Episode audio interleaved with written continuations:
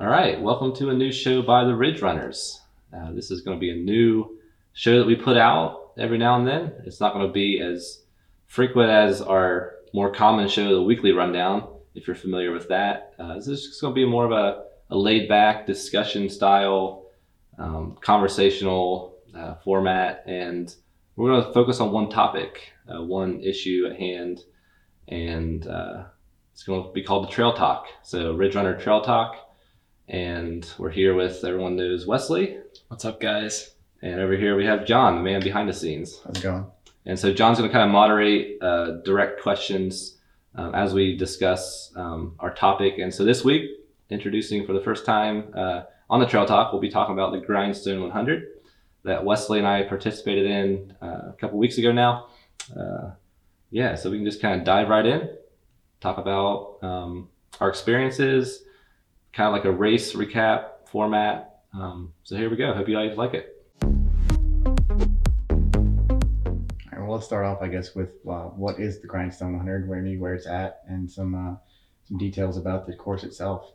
Yeah, so Grindstone is a hundred mile race down in, uh, I guess, Swoope. Yes, Virginia. Swoope, Virginia was the official city name, which is very very small. It's uh, Staunton is the, is the city that is the biggest that has like restaurants and stuff. And it's kind of in the central, north central part of the state in the Blue Ridge Mountains, uh, Washington Jefferson National Forest. And so, yeah, it's a 100 mile race. It's been going on, I think it was the 10th year, if I believe, I believe um, so. somewhere around that time period. And it's really grown to be like one of the most respected 100 mile races on the East Coast. It was once considered like the hardest 100 miler on the East Coast with 23,000 feet of elevation. It's a point to point, or it's a out and back race. Uh, so you go out 50 and back 50. Um, yeah, what are some of the other key characteristics of the race? Yeah, I mean, basically the 50 mile out and 50 mile back is a unique uh, aspect of the race. Like you said, it's I think it's still debatably one of the hardest races on the East Coast. It's not like chops off or anything. I, there's a few new races, but Yeah. I think that one definitely still has. And something else I was going to mention too, it starts at 6 p.m. And so, That's- like, interesting. Yeah, yeah. So like most hundred mile races start at like five a.m. or six a.m. and um, you know people get one night of running, and here majority of the runners were finishing with Two like, nights. into that second night, and so you know right off the bat you get like an hour or two of, of daylight, and then like the headlamps are already on, and uh, you go through basically twelve hours of, of darkness. Yeah, and that was that definitely plays into that like hardest race uh, idea because it, it does provide it's just slower to run at night. So yeah it's, it's kind of like the characteristic of grindstone clark zealand is the race director. Uh, Eco-X sports him and uh, david horton are kind of like the two main race directors and they kind of like work together and, and like you see both of them at each other's races and uh, they've kind of like established some nice uh, i don't know like i guess like not old fashioned races but just like old school style, like no, like not big on frills and festival style stuff. It's just like you come there and race and socialize and then, you know, have fun and leave. but with that being said, I mean those races that they put on are like absolutely phenomenal. I think we've done a few of them now, and I'd say like, I mean, without the frills and all that other specialty stuff, they're at like the top of their class when it comes to those races. So Yeah, I think they're such a the Mountain Masochist race, which takes place just south of here. Uh, Horton started in the uh, early '80s, and then he passed it off to Clark, and so now it's been like 30 some years, and it's just established such a base of like trail runners and community, and so like all the aid stations at Grindstone was like staffed by locals who've done it for you know the, for many many years, and that's you can really tell that like when you go to a race, uh, just like having Community involvement is always nice. Yeah, and just the veterans uh, who kind of like know exactly what to look for in runners when they come in. So you can tell that like with the grindstone being so established compared to like a new 100 mile race that we're seeing a lot of. for sure.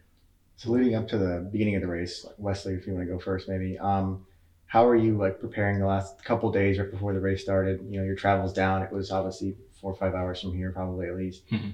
Um, and then maybe Michael going after that. Yeah, preparing like the, I guess the last couple days before, I was actually feeling really like, relaxed. That was like, probably the best part I've ever felt during my entire training block, I guess you could say, was uh, the last few days because at that point you really can't do anything else before. I mean, you can like obviously do all the stuff you're supposed to, like make sure you're eating well and get a a bunch of sleep. But I mean, at that point you just gotta stay calm and make sure you're ready to go. And so I, we got down there. My crew and I left Athens Thursday night. So we made it like most of the way down there. Stayed in a hotel Thursday night and then went to the uh, the starting line where the race starts at Friday morning and set up our tent and everything like that. So Cool. that was yeah. my logistical plans. Cool. Yeah. and, You know, there was a group of us that traveled down there. Um, you know, Wesley and I ran. We're both from Athens. We have a couple buddies that we train with a lot and meet up with a lot and talk to um, from Columbus. Travis Zitfeld and Nick Voss. So they, you know, were part of like our, our travel caravan. And Mike Cooper from just like about an hour from Athens and Malta uh, also came down. So we all like I think we had like three three groups of us that went down. Yeah. Uh, I drove down with Travis on uh, Thursday evening, and we set up camp right before it got dark on Thursday night. And there was already like 20 or 30 people there camping on Thursday night, and then like uh, Nick and uh, Mike had already been there. So it was really cool having having them down there as well. For sure. I mean, we were talking about how it's like our first big race, like that we've all done together, like as like a team almost, Mhm. where like we've all been at the same race, and I think that was uh, kind of unique having Yeah, four other runners plus yourself there that you're all rooting for. it was cool. And you all had your own unique unique experiences. Uh, Michael doing fairly well, and Wesley having a, have some fun challenges through the race. Yeah, I mean, it's Um, so we'll get to those in the later in this segment. Um, where do you want to start with um, race day? Uh, anyone Uh, oversleep or anything like that for this one? no one overslept for this one. There's, it's kind of hard to because like it is during the day, but I think well, we all kind of like hung out in that morning, prepared our drop bags, Mhm. and then you got some good sleep during the day. I actually yeah, I took an hour and a half nap, like at like maybe two or three, whenever after the uh, the mandatory crew meeting. Or yeah, we had the crew meeting that we all went through, and like they just did all the announcements. But you had your luxury uh, blow up mattresses. Yeah. and like Blow up mattresses came in clutch. yeah, and I just had like a sleeping pad. Not as not quite as so I couldn't really sleep much during the day, but um, you know, this was that six PM start. Like you're trying to just fill that time from you know, you wake up in the morning at a normal time, you have the pre race stuff, pack a pickup and a pre race briefing and they had like a lunch prepared. Did you make it in time for lunch? I got there just after. Okay, so like they had all that stuff and then like after that you basically have six hours to like kind of fill. Um, so everyone's trying to sleep. It's pretty quiet around camp, but Mhm. um, people were still getting there, of course. Uh, lunch good? Good lunch? yeah, it was yeah, it was typical like sandwiches, like light, you know, turkey sandwiches with bread and fruit and, and veggies. Sandwiches with bread are good. I mean, Better than that, right? I mean, like if you're like Travis, you just like That- can't eat anything because he's vegan. That's true. Uh, Some of us have That's why those he lost. uh, um, we did like the old um, sand, like the unwich, like the Jimmy John's. They have like um, salad as your buns. yes. I don't know who, who would do that. But, Yeah. but yeah, it was good. So then uh, race start. I see your 6 p.m. Um, how many hours of light did we have before it got dark out there? I would say we had about like an hour of light at the most. I mean, I, we all started, every runner started the race with their headlamp on because you couldn't make Yeah, sure I, I read where one of the guys who's from Virginia, who's ran this race in the past, I saw where he made a comment that uh, he hadn't started this race with a headlamp on in the past because like it's more clear, but it was overcast, um, which kind of like forebode like what was to come because Mhm. it was very overcast at night, and that's kind of how it started. Like after it got dark, we got into the mountains because the race kind of starts off in a Boy Scout camp. Um, once you got back into the mountains, it got dark, and then the fog came in, and that was like a very big part of this race this year. Yeah, I what mean, was your experience in the fog? yeah, the fogging make, makes everything so difficult. I mean, when you can't even see like a couple feet in front of you, uh, I mean, not only trying to run, but run quickly, especially like on the downhills. or- Have you ran anything like that before ever? I have not experienced. I was telling Nick, I don't even know if I've even run in fog as deep or as like anything as crazy like that on the trails before. So Yeah. just with the super technical rocky trails, I mean, with the fog element, I mean, every it slowed everyone down. That's kind of what I thought too. I I was talking like I was running with Travis early on. Like I, me and Travis linked up at like at mile five, and the first big climb of the race, you climb up to a a, they it a knob, basically a summit uh, called Elliott's Knob, and you had to punch your bib, Mhm. right? And uh, so it was just like that's when the fog really hit, and I was climbing up, walking up basically uh, Elliott's Knob with Travis, and like he was only like a few feet ahead of me, and I was like, Travis, I don't even see you up there. It's like you know, with our headlamps on, it just like illuminated the you know the fog particles, and uh, then when we reached the top, like we almost couldn't find the hole punch because it was Mhm. just so uh, dense with fog. And I had I, I ran this race until the 14, and it was really foggy as well. So I think it's pretty common, but it wasn't anywhere near as like thick as this. Like I could still see the ground, and like you said, just like those rocky downhills for sure. where you could be running or Yeah. making up time, you just had to kind of like be careful and not. Like, you Yeah. couldn't make up time on this downhill. for sure. I mean, Or like else, yeah, you'd be risking injury. where you normally be able to like fly down a section, you Mm-hmm. just had to take it super conservative because you couldn't even see the next step ahead of you. It was like guessing and hoping that you were stepping in the right Exactly, places yeah. instead of like picking your points. I mean, of. I remember So- there were sections where we'd be down in the valley, but it, it was a little more uh, smooth or like a grassy trail.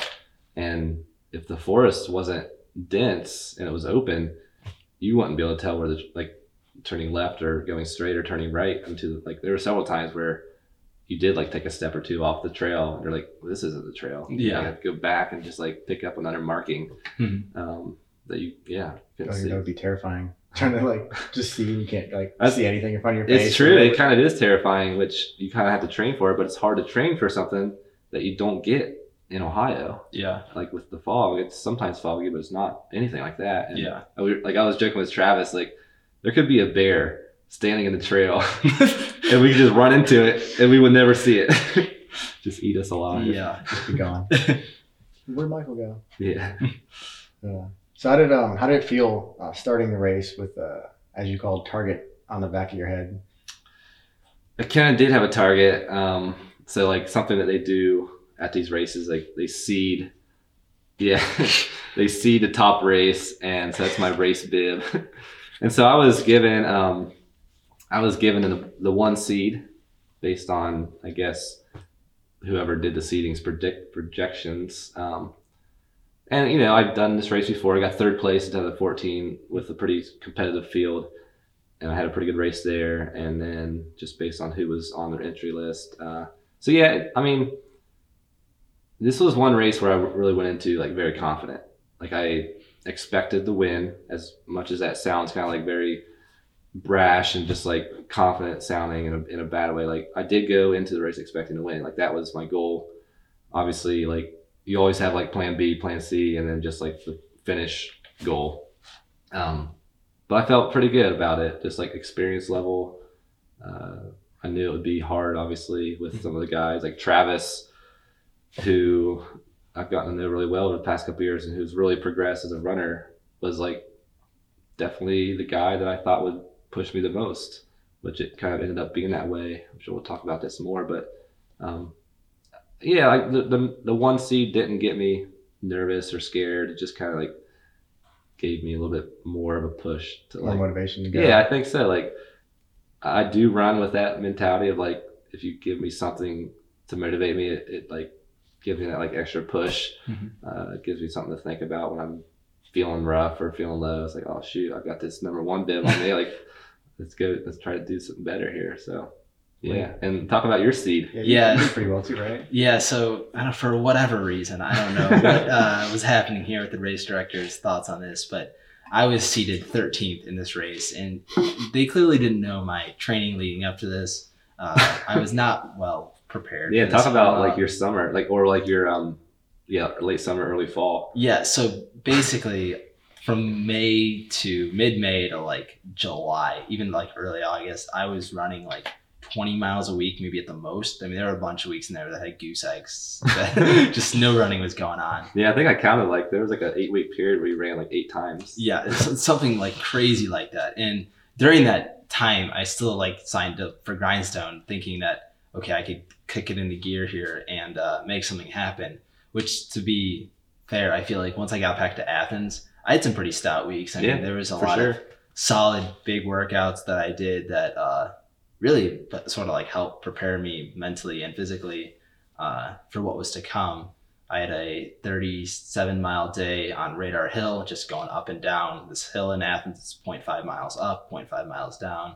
And that was like 10,000 feet of vert in just one effort. I did in like nine and a half hours. There was another run that I had that was uh, 50 miles solo out at the Shawnee State Forest. Just put up, drove out there early one morning, set up some water stops around the loop, and just did a one loop solo run by myself in 10 hours and 41 minutes. So yeah, you really. That's a hard course, isn't it? Or that's a hard two miler. Yeah, yeah. You got like what? How much? it, I mean, like it, I think 10,000, nine, high 9,000 feet of vert there. And yeah, so you like kind of crammed in some some training. for sure. I mean, like Um, the, the one week with Shawnee that I finished that week with 20,000 feet of vert in Mhm. one week. And if you ask most people, like, that's probably a lot. I, I feel like that's, It's quite a even bit. if you're like progressively training up to it 20,000 in one week is a lot if you're not doing a race so Yeah. I was feeling pretty not good going into the race but I feel like I did a lot in such a short amount of time that I was gonna do well um, but I knew once I saw the 13 bib I knew something was wrong I knew that no matter even if I had my best day ever out with my training going into it I wouldn't finish anywhere near the top 13 top 12, top 10 I said uh, 113 would have been more appropriate for me, and that would have been like 30 hours typically. So that would have been a more stout product production, in my opinion. Yeah. Lucky number 13, right? Lucky. Is that what they say? yes. Cool. Yeah. So how did it end up? so yeah, so my I guess I'll s- dive into my race, and we can talk about Michael's race. Uh, my race, I started the race with Nick Voss, like I said, one of our training partners, and uh, Nick and I just took it super easy. We just kind of hung out in the back, probably like back 20% in the beginning. Just really just wanted to get our feet under ourselves and just really work ourselves into the race.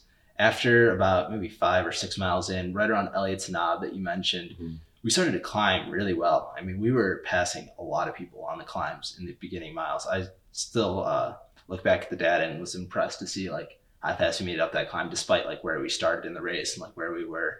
And throughout that, we were so I was like mile Yeah. t- seven or eight. Yeah, getting close to eight. Yeah. This was dark and foggy almost. Yeah, point. so at that point sure. it was 100% dark, foggy. I mean, you could barely see in front of you. Luckily, Elliott's Knob is just kind of like a straight up steep uh, Jeep road. So it's not like on a trail per se. So, like, luckily, that's the one point where it's a big climb, but you do have your feet under yourself. So you don't have to like worry about like stepping off the trail or slipping on some Well, rocks. it's very steep. Like I mean, it's like steeper than anything. I doubt anybody ran. I mean, I don't think anybody ran that hill at Yeah, least. I don't know how you would be able yeah, to Travis and I multiple just times. power hiked the whole way to the top. So uh, that was that mile, like eight or so. We were still going back and forth. Nick and I were going together, and I think around like mile 14 or so, uh, there was this branch that came out of nowhere, and obviously you can't see anything in front of you. It's this branch is at like eye level, and I'm just like running, and it hits me in the eye, and Nick's behind me, and I'm like ah, and then I like look back and like tell Nick duck, and like he didn't duck in time, and it hits him right in the same spot in the eye. And so Nick and I both take this tree branch to the eye, and like we're both trying to like fix ourselves. And of course, a couple seconds later, when Nick's trying to like fumble around on the technical trail with the rock and the fog, he twists his ankle hmm and uh, really ended up hurting himself there. So he is able to still run on it for a while and uh, basically ke- keep with me. I mean, But it kind of ended his like. Eventually, it kind of caught up to him where it, like he had to drop out early. eventually, yeah. So that was basically like that moment right there was the reason I guess Nick Mhm. ended up dropping at some point. But Nick actually made it to mile 38. So back at mile 14 or whatever, I was we were going along, hit a few more aid stations. Mile 17 came along, and I was ahead of Nick by maybe a minute or two at this point. We were bouncing back and forth, really, just with the groups of runners there. And I just got a super low point. I don't even know how to describe it really, but it was just like mentally, I wasn't ready for this. So the best way I can describe it now is that like for 100 miles and to run 100 miles and to train for 100 miles is I may have been ready physically. I think that physically I could go run 100 miles, but the point of like training, the reason that you can train for 100 miles is to like prep yourself mentally. Yeah. And I think that's like one portion of the training that I just didn't do because I didn't have the time to do it. Yeah. Like even though I had those hard workouts, it just mentally didn't prepare me for what I would experience in at such an early point in the race. Yeah, I mean, I think every runner goes through a moments of that. and obviously you can draw back on past experiences, and so like you may you may train you may even train yourself mentally as much as you can, but always when you get into the race is that stark realization that you've got 100 miles ahead of you.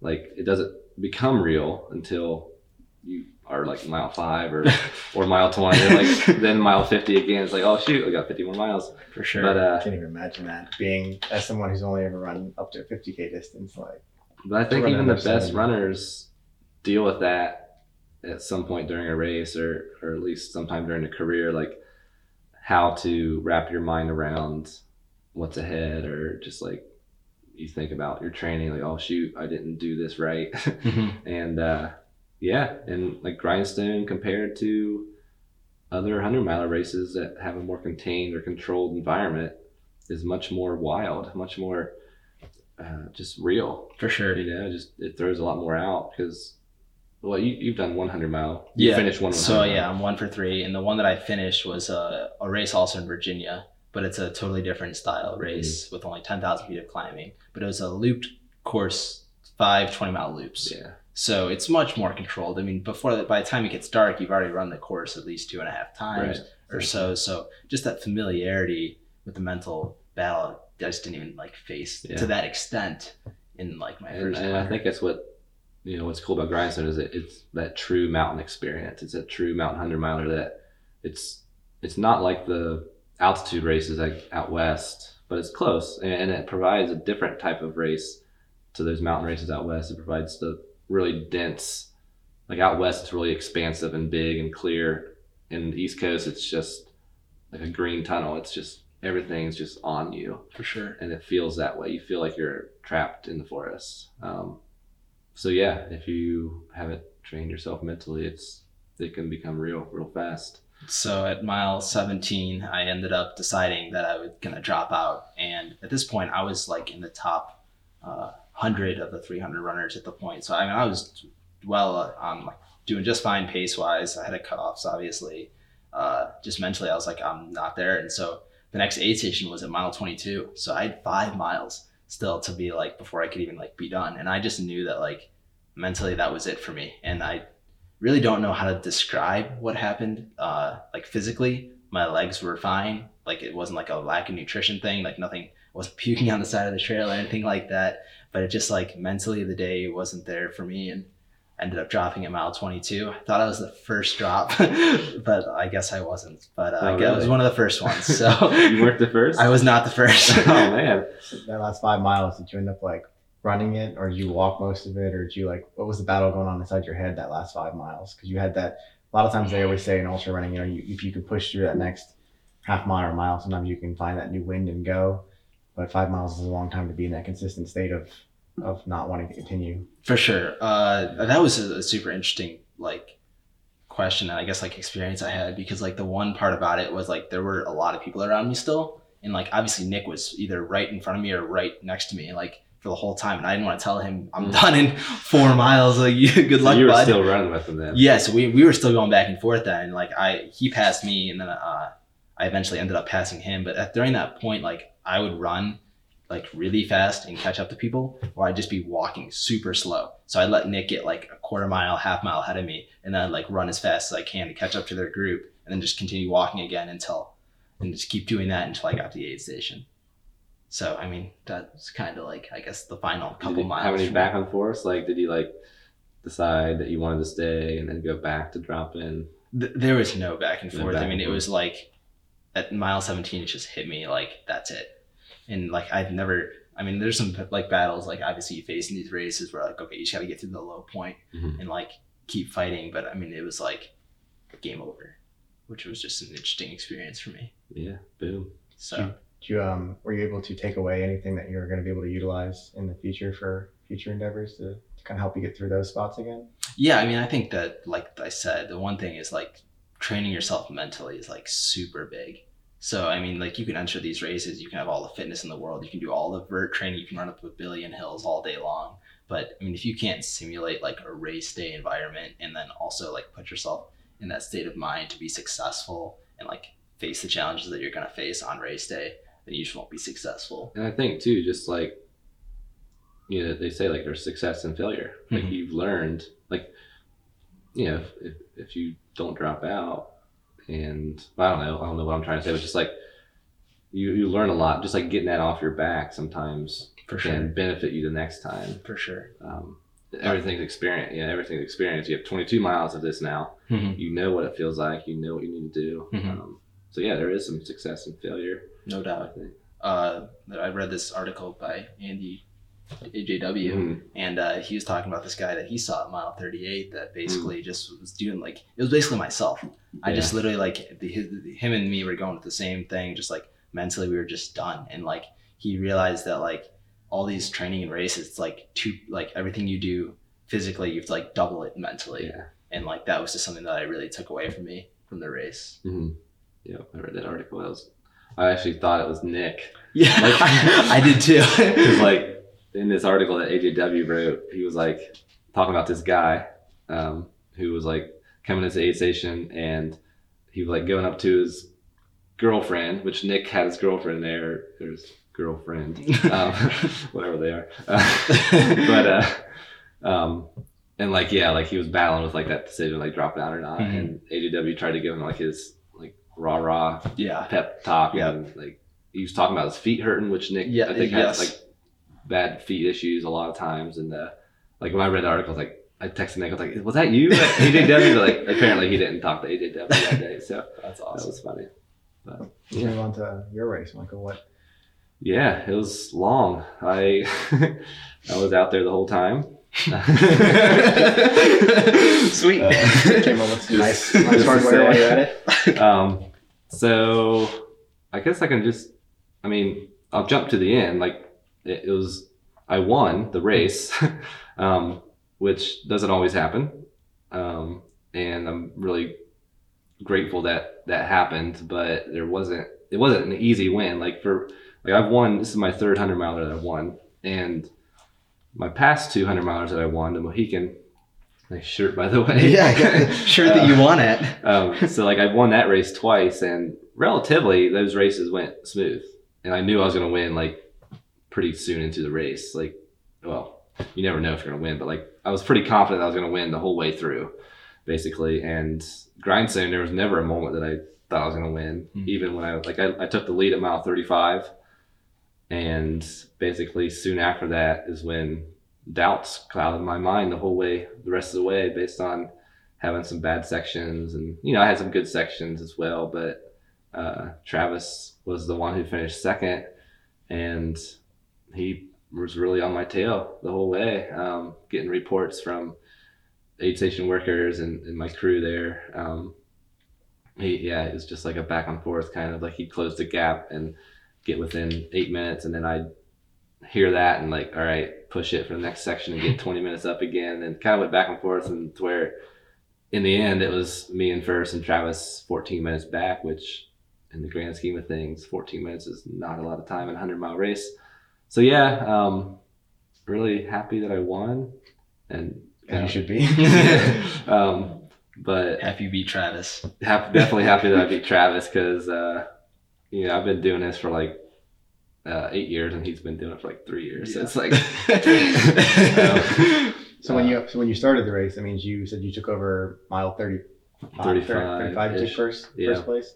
Um, so that means you were in second before that. Was Travis in front of you, or So yeah, the way that played out, uh, like I said, Travis and I linked up at mile five. I started off really chill, like the first few miles. I just like was like not even top ten, just chatting with some old buddies from Virginia, and then like a downhill, I just kind of like let loose a little bit, like at mile four, and just like caught up to Travis pretty quickly. And then we ran together really like we worked. Travis and I work really well together. Like our running styles are the same. Like his strengths are my strengths, and vice versa. And so we like we thought we'd be running together a lot and we made it to about mile 22 at the aid station you dropped out and then uh, we left that together.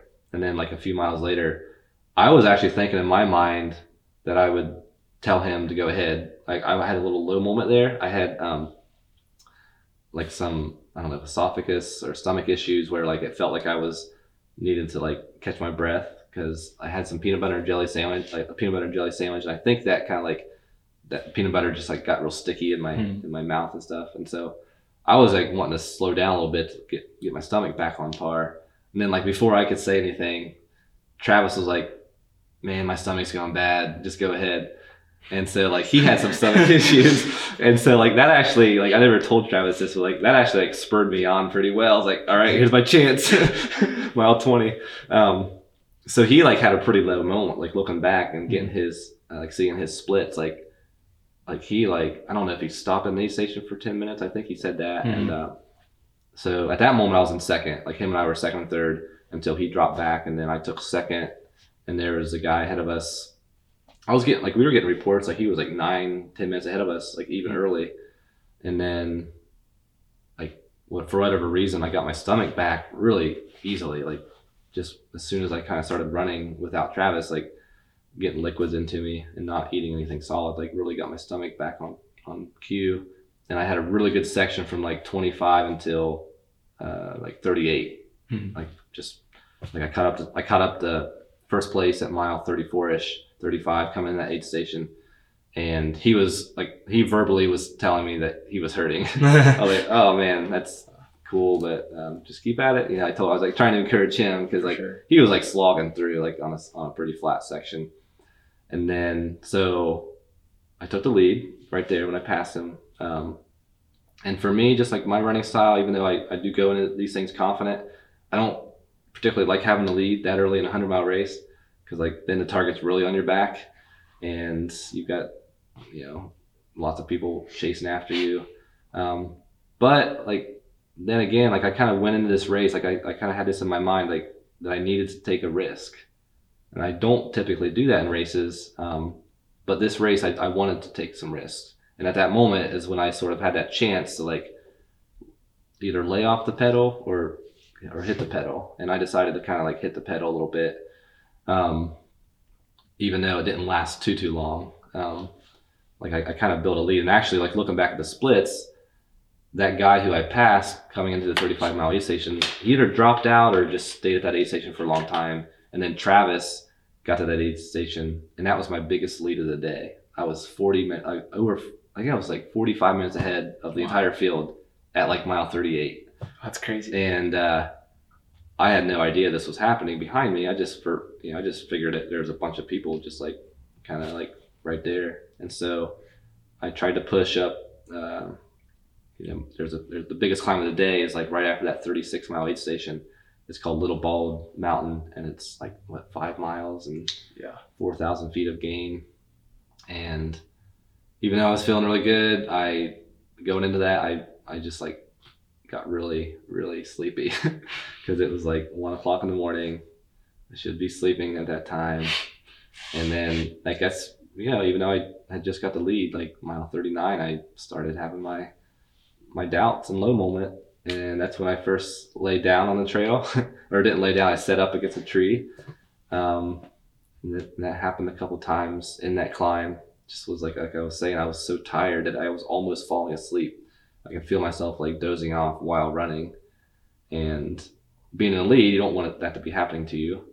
Um, but you know, little did I know that I was so far ahead at that point that like no one was catching me, and uh, so yeah, I, I set I set up against a tree twice up the Little Bald climb, and um, went into the aid station at the top of the bald, um, fully expecting to like sit down and just rest for like five minutes. Like that was my goal. Like that was my plan going into that aid station. I was going to run into the aid station. I was going to tell the aid station workers to give me a chair, and I was like, I need to sleep for five minutes and wake me up, and I'll take off. Like I was like I was like I was pretty confident about that plan. And then uh, I show up at the aid station, and Dr. Horton's there. And as soon as I saw his truck, I'm like, shoot, he's not gonna let me. He's not gonna let me do that. No. And sure enough, he like, he's like, come on, boy, take these cups of coffee.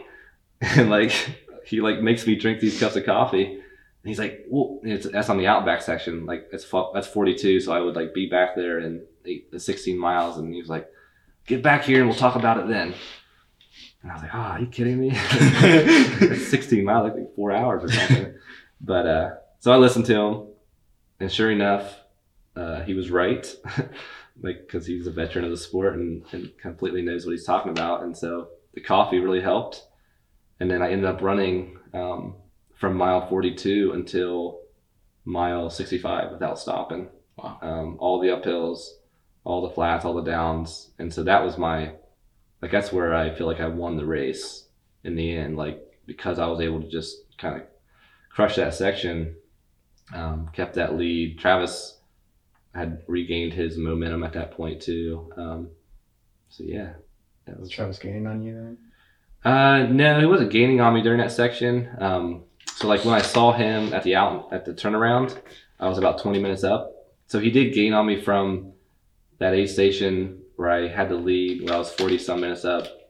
But I think he gained all that on the uphill, like where I was sleeping, like where I was falling asleep. Like, but it, from that aid station where I was wanting to take a stop at Little Bald, back to Little Bald, I think I put a little bit of time on him.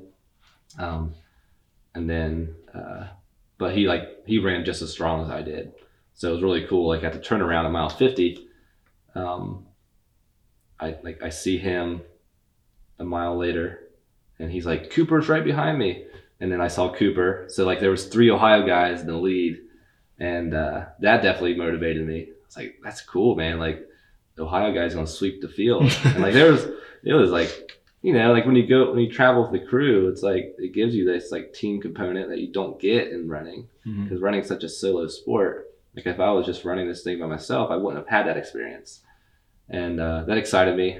Uh, I think we all kind of like pushed ourselves after that, um, and I thought there was like an outside chance that we'd take top three. Like the best case scenario um, would be if Travis, myself, and Cooper finished top three. Mhm. Um, but like, there's so many things that go wrong in a hundred miler that it wasn't expected, but it was like wishful dreaming. I was uh, saying months in advance, like I think you guys are gonna take three in the top five, and that was like my big, uh, my big prediction months in in advance of the race.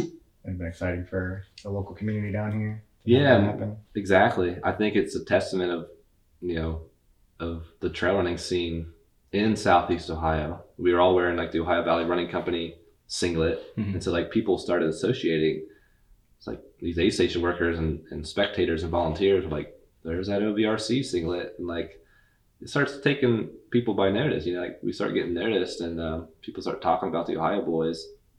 Uh, you can definitely feel that and sense that. And there was like all kinds of Ohio runners in the race too, not just from Southeast Ohio. I think um, on the entrant list, I don't know how many ended up finishing for sure, but I think there was um, like every bit of 15 to, to 20 people. yeah, and a lot of them did finish and did really Yeah, well in the yep. race. Yeah, so that was cool. Um, and they, they, like we all kind of know each other, at least know our know each other's faces. And so on the out and back section, I think it's a cool part of the race, like seeing people, um, even if you are in the lead, like you, you pass the whole field if you're in the lead, and everyone's so nice about just like encouragement and and like that actually uplifted me, like them giving me encouragement, also me giving encouragement back. Like I didn't just ignore them. Like I I tried made it a point to like congrat or like say good job to everyone or tell everyone to keep it up or tell everyone that they're doing a good job because I kind of believe in like getting energy from being nice to people and uh you know just like having something to do also because otherwise it's kind of boring out there um so yeah that was that was a highlight of the day um, for sure at mile 50 when i saw that So, what time of day was mile 50 for you? So, the race starts at 6 p.m., so it's going to be. So nine at nine forty five was what I was at, at the halfway point. So it was um, what is that three forty five?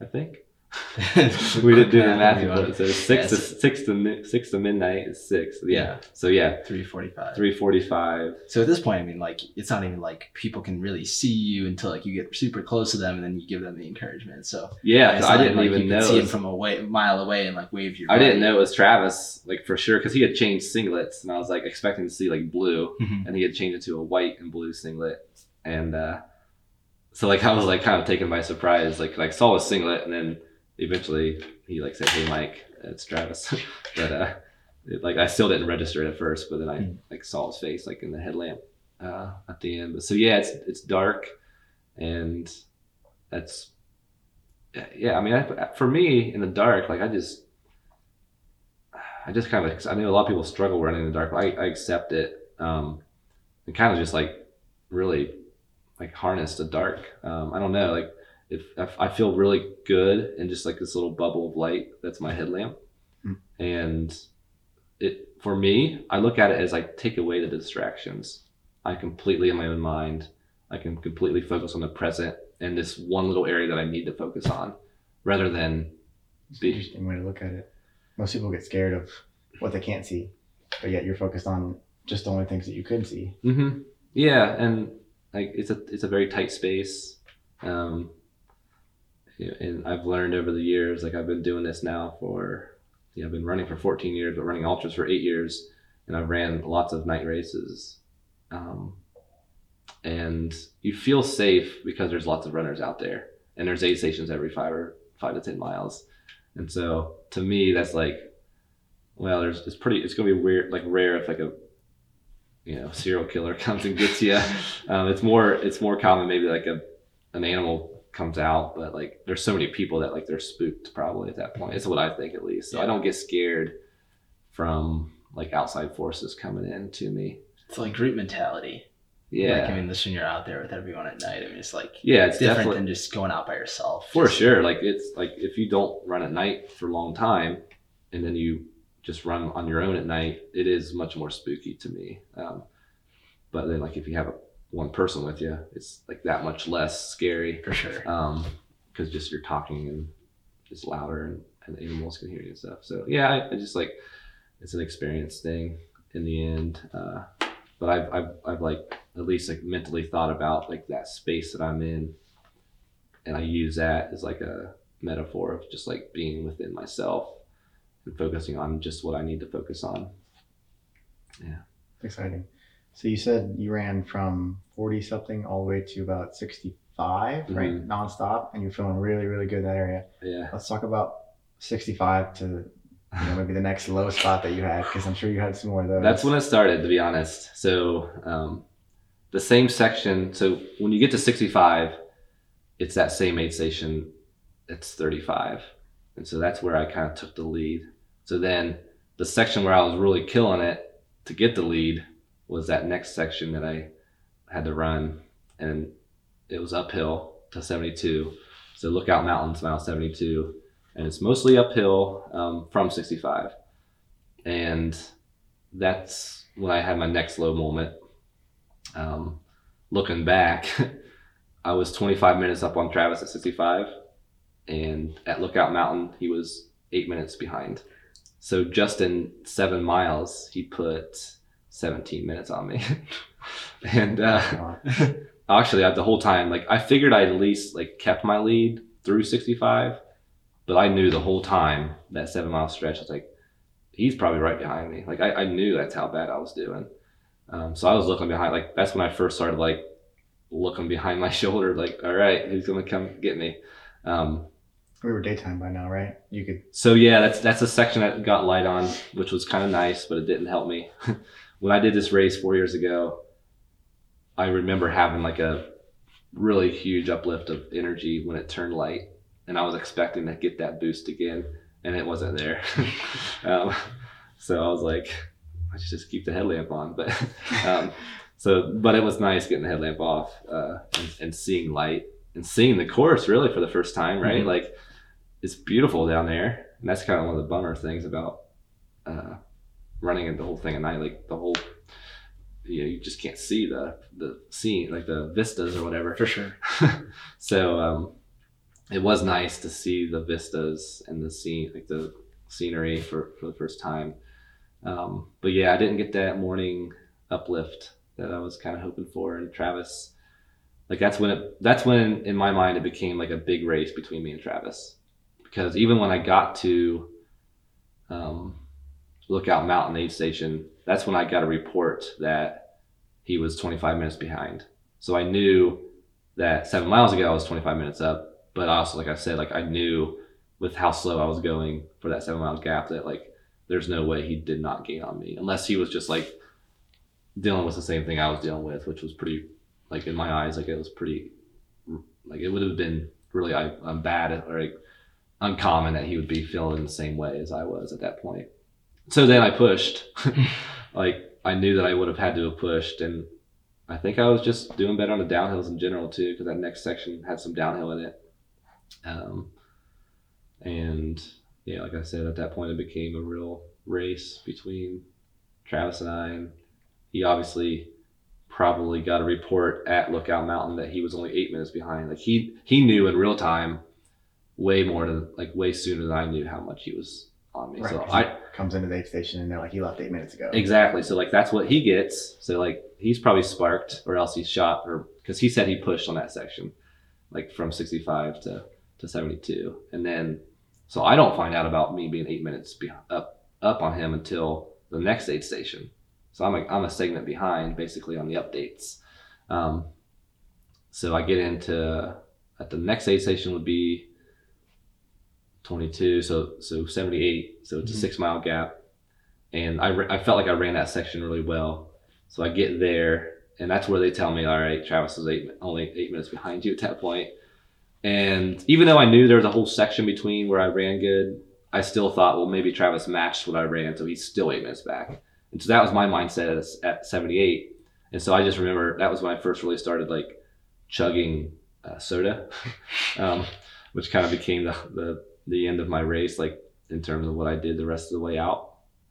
And so that was there's a picture of maybe you can throw it up on the screen, but uh, there's a picture of me chugging a, a two liter jug of uh, cola, Coca Cola, Great picture. and then like it was a, it was like probably a fourth of the way full, and I just completely chugged it. And I slammed it into the trash can. I picked up the ginger ale, and uh, it was like completely full. And I was like, should I put my mouth on it? and uh, I didn't. I just like poured it in my mouth. It was coming all down my chest, and then I, I put it back on the table, and it fell over. and so like I'm picking it up, and like I don't, I'm not very coordinated at this point. And uh, the aid station captain, who's uh, an old friend of mine, Frankie Gonzalez, just like a full of energy guy. Um, he's like, dude, you're spilling my my ginger ale. um, I'm like, sorry, Frankie, I gotta go. so like, I just like I, I was in that aid station really um, quickly. Like I was like in, chugged the soda, um, maybe grabbed a pierogi or two, and then just left. Like it was probably 30 seconds. Um, and I saw my family there too, which was kind of uplifting. I saw Fern and Bobby and, and Lewis and my sister, and uh, that's always encouraging too. But like I knew I had to get out of there. It's like if you want to keep this lead, um, so yeah. And then from there, like the same thing sort of happened back and forth. Like he ended up falling back a little bit on that section, back to 20 minutes. And then the next section, I felt really bad again. um, and he gained, he got back within like 10 minutes, and then it just timed out in the end, really, um, where I came out on top. Um, I was the end, like the last section was a section where I was then gaining on him again. So at what point did you like kind of almost have a realization that you're like, this is my race. I've I'm gonna finish in first. Like was that or was that all the way to the end? Like were you just honestly um so yeah like the last aid station was, my, was was five miles ago and i was really rushed through there like in terms of like my um like my mind like i, I like i went in that aid station like knowing that i had to get out of there because um, that whole last section before that aid station was runnable and i wasn't running it particularly well and I knew if Travis was running it, like he could literally be putting like two minutes per mile on me or more. And there was also a section before that aid station where I sat down on a rock again to like kind of rest my head for 30 seconds that I had done a few times and I had gotten tired again. And man, I just like I was so nervous. I don't know why. Um, but like I had every right to be nervous because I just had no you just have no idea what's happening behind you.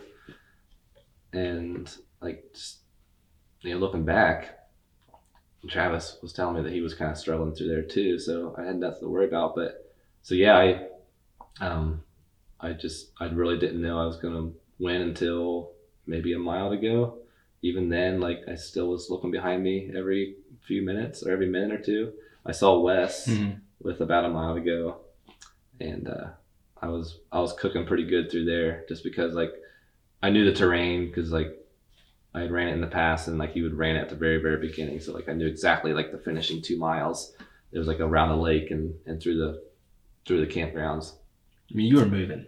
when I saw you. I mean, it wasn't like you were. I think that my fastest mile was actually 97 or 98, I think, uh, of the day.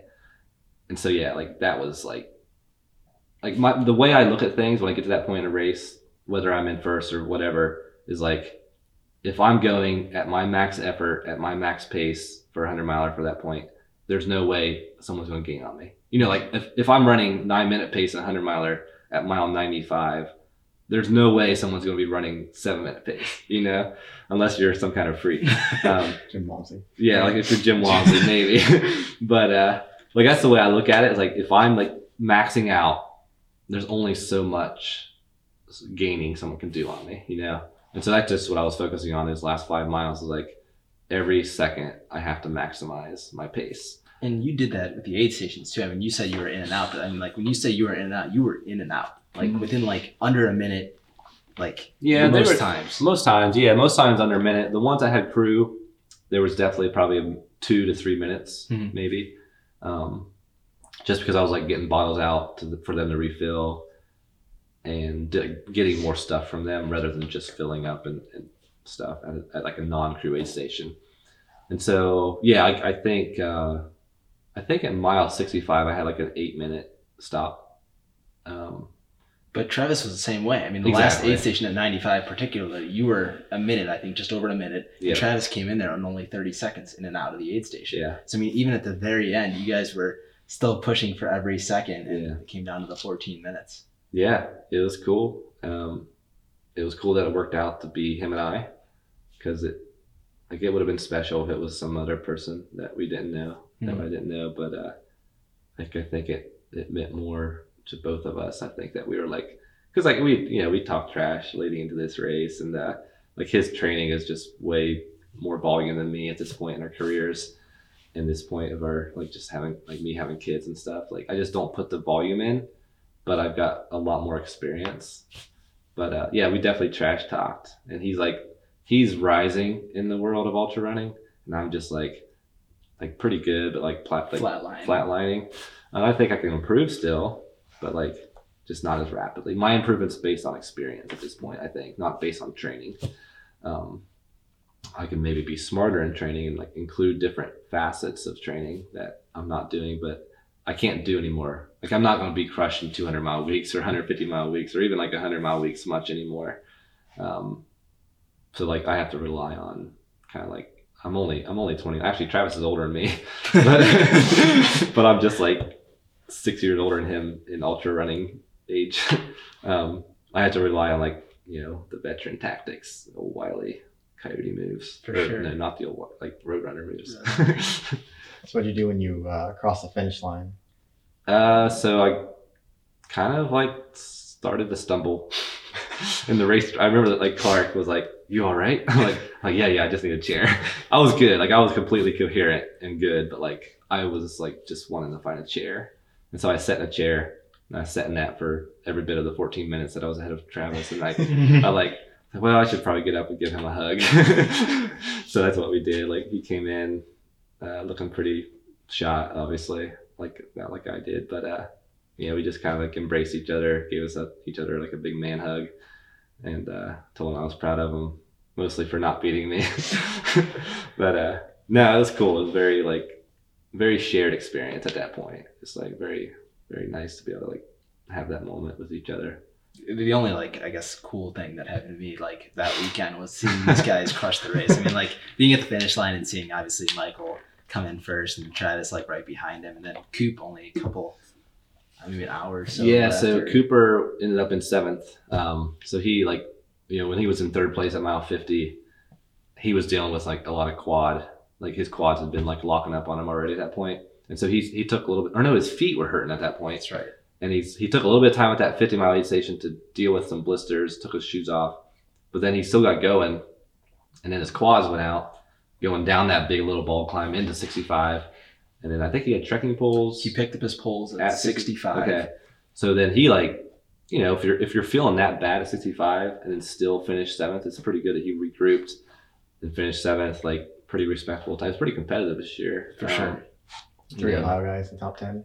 Yeah, three Ohio guys, top seven, top ten. Um, and I think Coop um, what was his time? Twenty two. Yeah, just over 22, I believe. Yeah, so he 22 was, hours. and I was twenty minutes or twenty hours, eight minutes. Travis was twenty hours, twenty two minutes, and then third place, a local down there, John Anderson was. Um, he was under 21. I think there was just, just under 21. four guys under 21 actually. Oh. Uh, Neil Gorman was like 21, 20 hours, 56 That's right. minutes or something. So, um, like all things considered, like a spread of 50 minutes or less is pretty tight for a 50 or a 100 mile race. Um, so And I guess like how much of that do you think had to do with like I guess like the weather that you guys felt faced in the night? I mean, like maybe Mm-hmm. in like some of the sections that you would be able to like really stretch it out and really push early on. Like, yeah, were you able to, or do you? How do you feel about that? I think Travis and I were really conservative in the fog. Like we were getting caught by a couple guys on the downhills, and we just like regain our lead on the uphill because like the uphills you're not going as fast where you can like uh, like roll your ankles in the, in the rocks. So like we took it easy on the downs, ran the uphills pretty well early on, and then something else about the race was like it was unseasonably hot for this time of year. It was was did it get into like the high seventies? I think. It was only yeah. I mean, it- especially the next day, it was Yeah. definitely the So like you know, once you got past the mid morning for uh, day two on Saturday morning, it, it got up into the seventies, and that was a like after the fall, like then it was hot, and in, in early October, I think Clark said like it was 14 degrees higher than the average for that time of year, which um, is a pretty significant amount. Like it's the difference between mid 70s and like high 50s. for sure. And even at night, like in the start of the race, It it was super humid. Yeah, And like, I mean, like everyone was sweating a lot in the first couple of miles, even though we were running pretty conservative pace. And Yeah, I remember, Just all hanging out, but we were all like soaking wet. I remember making a comment like, man, I, I feel like I'm completely soaked like already. My Yeah. shorts were dripping from water. So it's humid. Yeah, it, was, it wasn't just hot; it was humid. Mhm. And I think with those two things, the fog and the humidity and the heat, um, slowed the times down. Because like I won with a 20 hour, eight minute, and it's been a while since this race hasn't been won with a sub 20 hour. Like I, I got third four years ago with the 1930, and I was I was you know once two spots better and 30 some minutes slower. Um, so yeah, that that reflected the fog, and that always kind of brings in the time different. Like it makes the spread a lot smaller. For sure. You have the, the adverse weather. Like there's no one that can just like kind of blitz it, um, like you see sometimes in hundred mile races. Let's talk gear. What kind of gear did you guys use throughout the race, and you know, shoes You and want to start off with your 22 miles of gear? yeah. yeah. So I was uh, rocking the Nathan VaporKrar uh, hydration pack, which is one of my favorite uh, packs that I've gotten used to recently. And I've used that on all my long runs and adventures since I've gotten it. And that's really my go to. Shoes, I've been rocking the New Balance Hierros. Uh, big fan of the New Balance trail shoes now. Yeah. Uh, they don't have a team yet, but I'm working. on it. You gonna join the New Balance team? I'm gonna create the New Balance trail team. Yeah, they used to. You know, New Balance used to be like one of the top two trail shoes, right? Really? Like back back in my uh, like 2010, my first 200 milers were New Balance shoes. Wow. Yeah. So you bring bring the roots back. yeah, they go. I, I feel like they go through phases like they don't make trail shoes and they like decide they want to again, and vice versa. Like Anton Krupicka was a New Balance guy for six years or something like that, and he was like, yeah, the top of the ultra game at one point. Yeah, that's crazy. Yeah. What were you uh, rocking on your race day? Obviously, I was wearing my OVRC shirt and all that stuff. Yeah, so like very fortunate that OVRC uh, sponsors me as a runner. Um, so I was rocking the OVRC kit. Um, for me, it's a blue singlet. I love the North Face better than naked stuff, and so I had uh, just a blue North Face singlet, um, black shorts. It's been like I was like kind of like laughing the other day because like the shirt that I or the singlet that I wore has like noticeable pinholes in them because I've wore this singlet for like two and a half years now. but uh, I love it. Um, and then I went packless. I decided to not wear a pack. Um, so it was kind of a last minute decision. I bought a, uh, I guess it's called the VaporKrar waist belt um, that has a, an 18 ounce bottle in the in the back that you can, you know, it's a soft flask bottle. So you, you know, as it comes down, it's real packable. And then I was carrying a bottle in my hand. So I basically had uh, 38 ounces of water with me at all times. Um, shoes. I've really gotten into the Salomon Sense rides. Um, kind of like the the do all shoe. It handles kind of every terrain. It's kind of got some cushion, but it's not like overly cush. Um, kind of like good for long distance. I, I wore them the whole. I wore the same shoe the entire race, which is a sign of a good shoe for a hundred miler. And then, um, yeah, uh, Petzl React headlamp, uh, which which was part of the race too, because like it's a rechargeable battery. And uh, I forgot to mention this, but like on my way up Little Bald Mountain at mile um, 39, it, it gives you like a, a, a warning flash. Like it, it just like flashes a couple times to say like the battery's getting low. And uh, I knew it was going to do that. I was expecting it. I was like, I was like, well, I'm just going to see how long it lasts after this. Like I didn't test it out in training, obviously. like I should have. um, I just didn't train. I guess I didn't really train at night much, but um, this time. But uh, so like I was just going along, like walking up this hill, and just like it all of a sudden just like stops and like it's pitch black. I'm like, well, shoot, I gotta change this battery in the dark.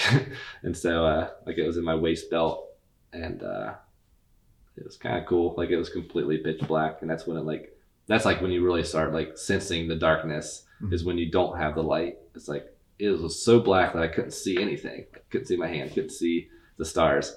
So like I had to kind of fumble around, but it was a pretty smooth transition into uh, yeah battery exchange. And then that lasted me the rest of the uh, darkness.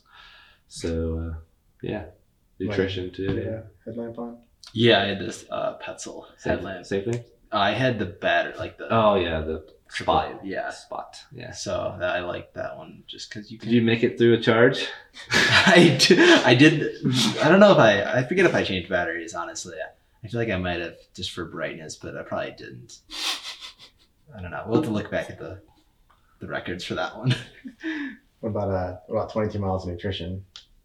What were, you, what were you focused on for nutrition? What did you did you train with nutrition to, leading up to the race, or Wesley's just kinda- weird. or you just kind of swing it the day of and said, "I'll eat whatever's there." Uh, a little bit of both. I mean, I, I like I've never been super great at nutrition. Actually, probably the one thing I suck most at, in my opinion, is just like not being able to process things as well as I should nutrition wise. So I guess on the race day, I just kind of like wung it, like wung it a little bit, but I still like knew like what I was looking for with certain foods. So I had the two, I had one flask of Tailwind and one with water in my thing, and uh, luckily I was just going back and forth with that. Funny story with me at mile four at the first aid station, they actually didn't have any Tailwind available Mm. because like being like in the mid pack, mid to back of the pack at that point, they were like they only had like one Gatorade thing, Okay. and I guess if they would have had another one, they, they could have done like a little swap thing to like make sure they always had some. But there was Ah. like none when Nick and I came through. Shoot. And so when we were fumbling around with our uh,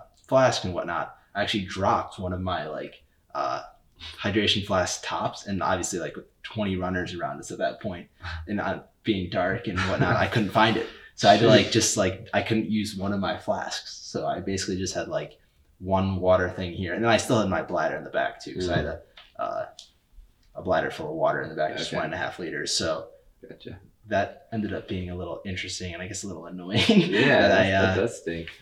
Had to lose that guy in the night because I couldn't look for it real quick. But Mm. yeah, basically just tailwind and some PB and J and some potato chips was my strategy.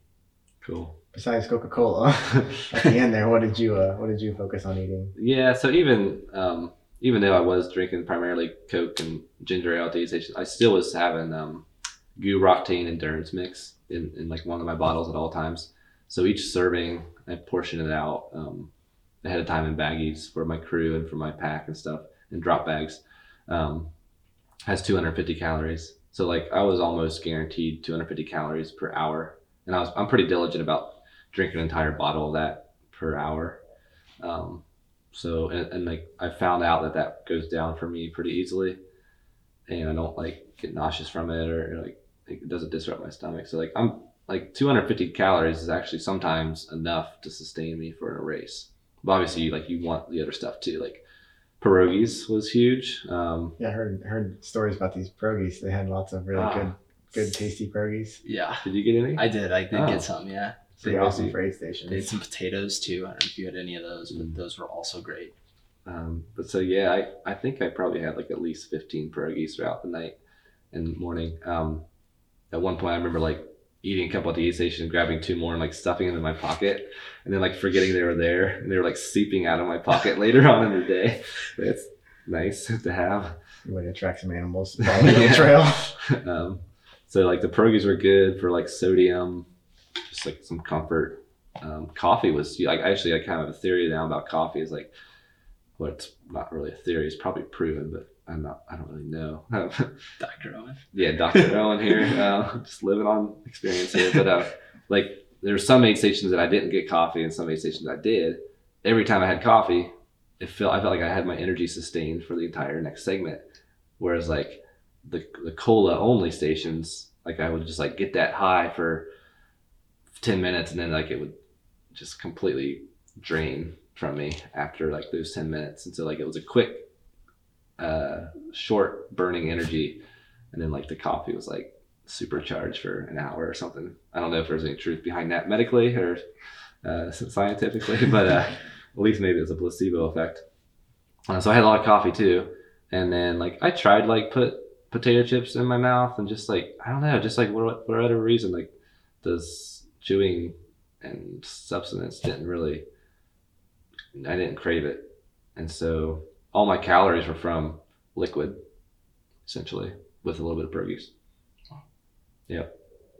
Sounds like it worked. Barely. Honestly. barely. I don't think I could have won if I had 110 miles.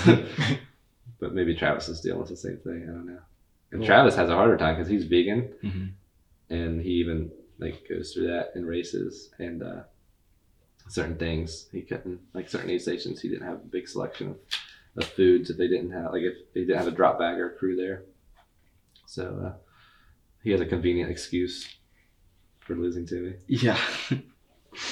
Um, so start wrapping things up, I guess. You know, um, plans for the future. You two got plans for for new races coming up, or I guess for me, the most uh, Really, you need to uh, just quickly recap uh, another race that you almost did. well, okay, I guess the most recent races that we've both did, or I guess he did, I didn't do again. Whenever we do races now, I feel like things go tough for me, but they work out kind of well for you. Yeah, they call that a valley. You're you're, you're in there right now. Yeah, I'm definitely at the bottom. So uh, over the weekend, my brother and I basically just did not start the Columbus Marathon due to alarm clock issues. So luckily, we were able to get out there later in the day, and uh, we did run a 26.2 mile run together, just in some random bike path that we found in uh, Reynoldsburg, I believe. So Yeah. that was fun. We did it in like three hours and 53 minutes. So pretty impressive for For just for your brother's first one. brother's first marathon. So that was that was cool for him to, I guess, experience the highs and the lows of running. And didn't One little that ex- missed that whole race experience. yeah, he did. But I think he was in the in the overall picture. He was happy just to finish the the distance. Cool. So And what's next then? and then so I guess immediate future is the Shawnee 50 possibly.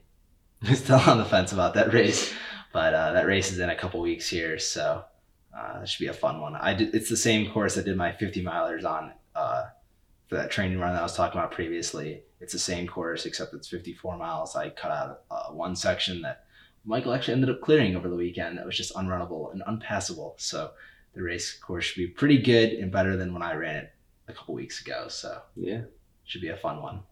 Cool. What about you? You got any, any races planned for the future? Nah, not in the immediate future. So I, I did run the Columbus Marathon two weeks after the Grindstone 100, which was uh, not wise. I mean, I did fine in the end, but like it just was pretty painful. uh, some intense leg pain, but uh, no, there's nothing on my schedule that I'm officially registered for until uh, February.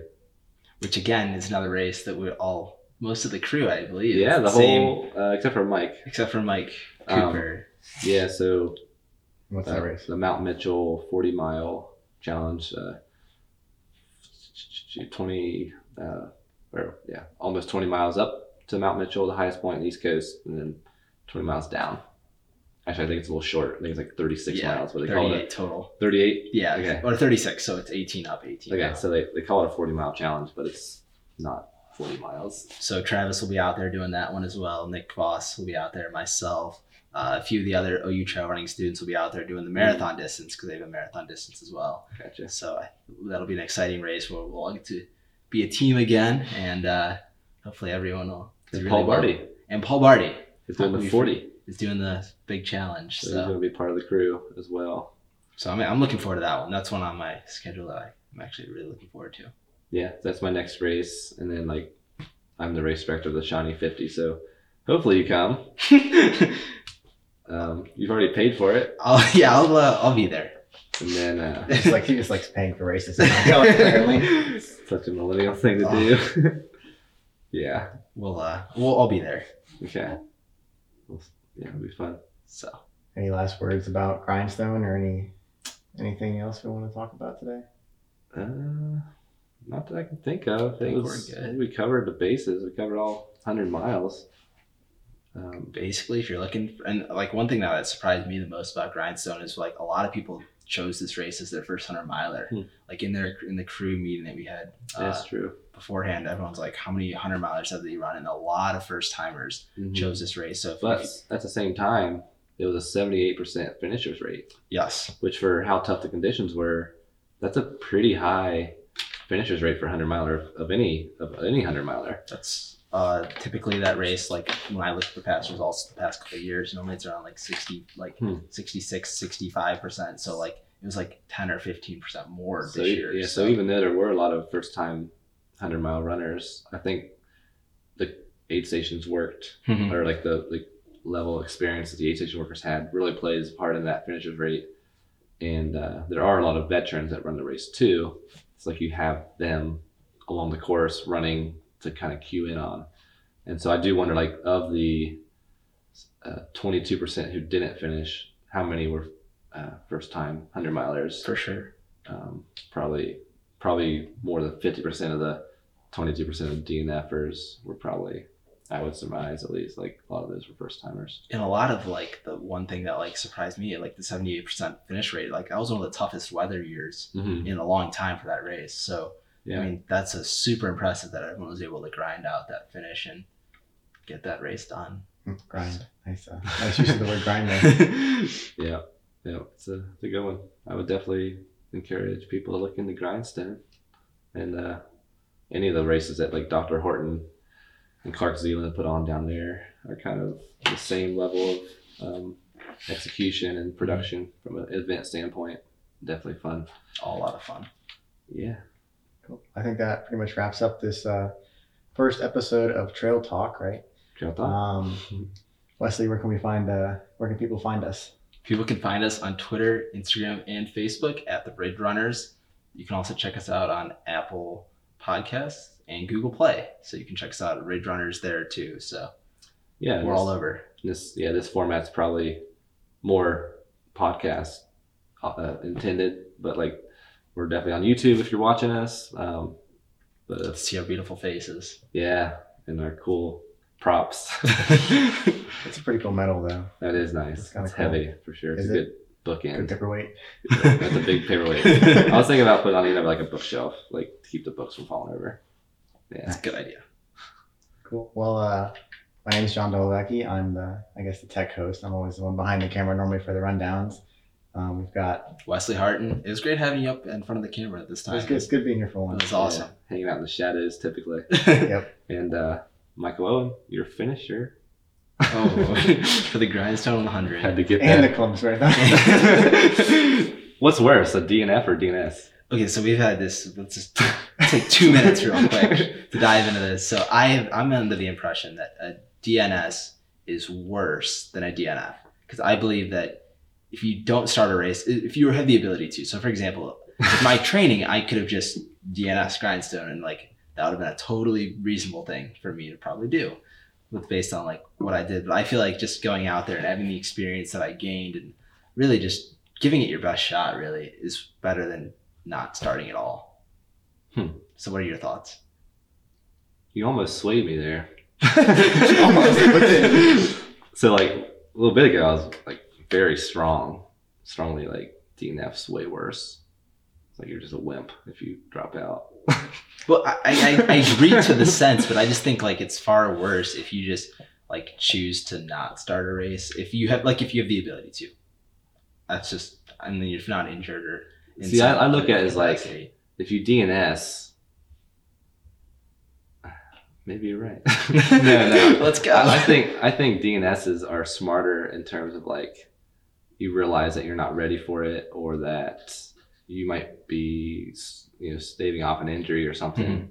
Um, but I think DNFs are smart too if you are developing an injury.